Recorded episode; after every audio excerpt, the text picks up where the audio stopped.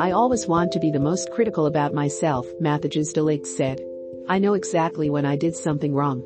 To grow, sometimes you have to accept you made the wrong decisions.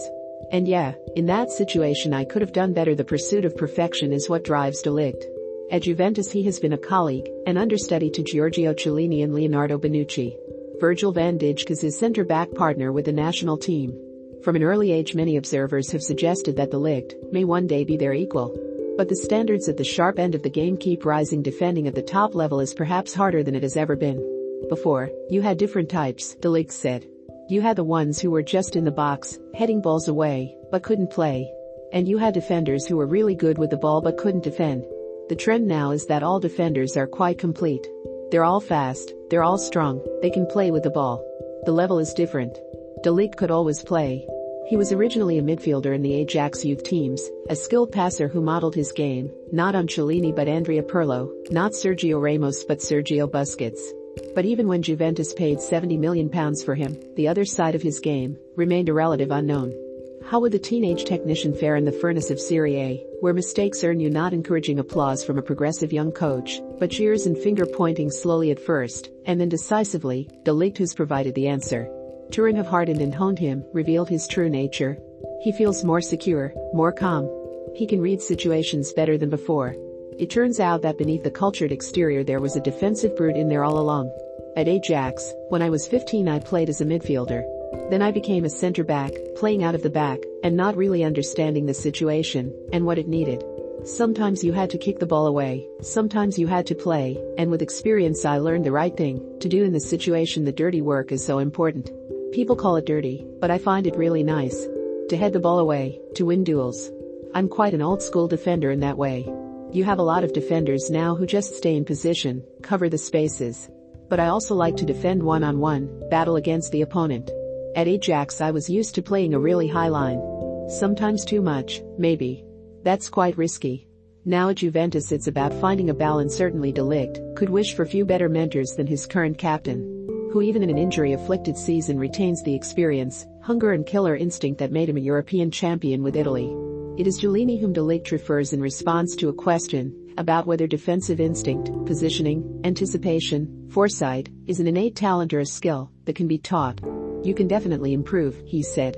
For example, Giorgio right now plays like he is reading a book. He knows, okay, this situation will happen, and then this will happen now. And obviously he didn't have this when he was young. So with experience, he learned. But it's also a little bit about having the feeling. The feeling where something can go wrong, or where the guy's going to pass the ball. That's something quite natural. And I think all the good defenders in the world have this, from Johan Cruyff to Dennis Bergkamp, Marco van Basten to Christian Eriksen, the Ajax talent factory has an unenviable pedigree when it comes to producing creative attacking players. But its record of producing world-class defenders is more variable. Jan Vertonghen and Toby Alderweireld are probably the best of the last couple of decades, Others like Thomas Vermaelen, Daley Blind and Davinson Sanchez have had some success, but also been exposed at the very highest level. De Ligt could end up being the best of the bunch. But to hear him talk about the differences between his former clubs and their varying priorities provides an interesting counterpoint. The most important thing for me is to win. At Juventus, if we win 1-0 and play bad, honestly I think everybody will still be happy. And if you play amazing and lose 2-1, you're not happy. Every team has a certain DNA that's different in every club. If you defend really high and you lose 5-0, 4-0, then yeah. Okay. Maybe it's better to stay a bit lower.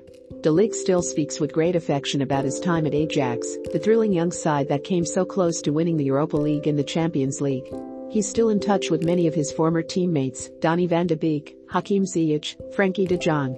Most of all, he remembers the life lessons the discipline to work hard, to be nice to people, to have respect. They're big on education at Ajax, and that's something I still take with me everywhere I go. It still feels a little strange to be talking about de Ligt in the past tense, given his youth.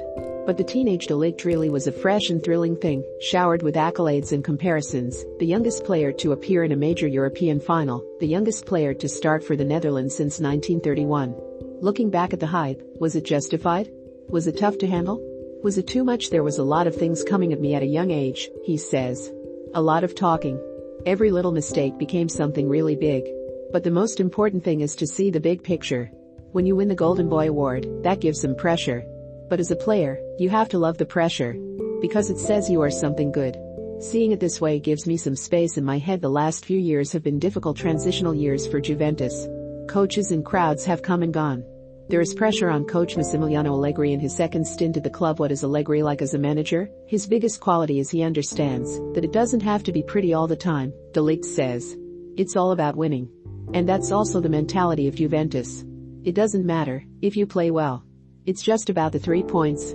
Step by step, we understand more what he expects from us. They make an unlikely match, the golden boy from Amsterdam and the club that has made a virtue of its grizzled, trophy winning pragmatism.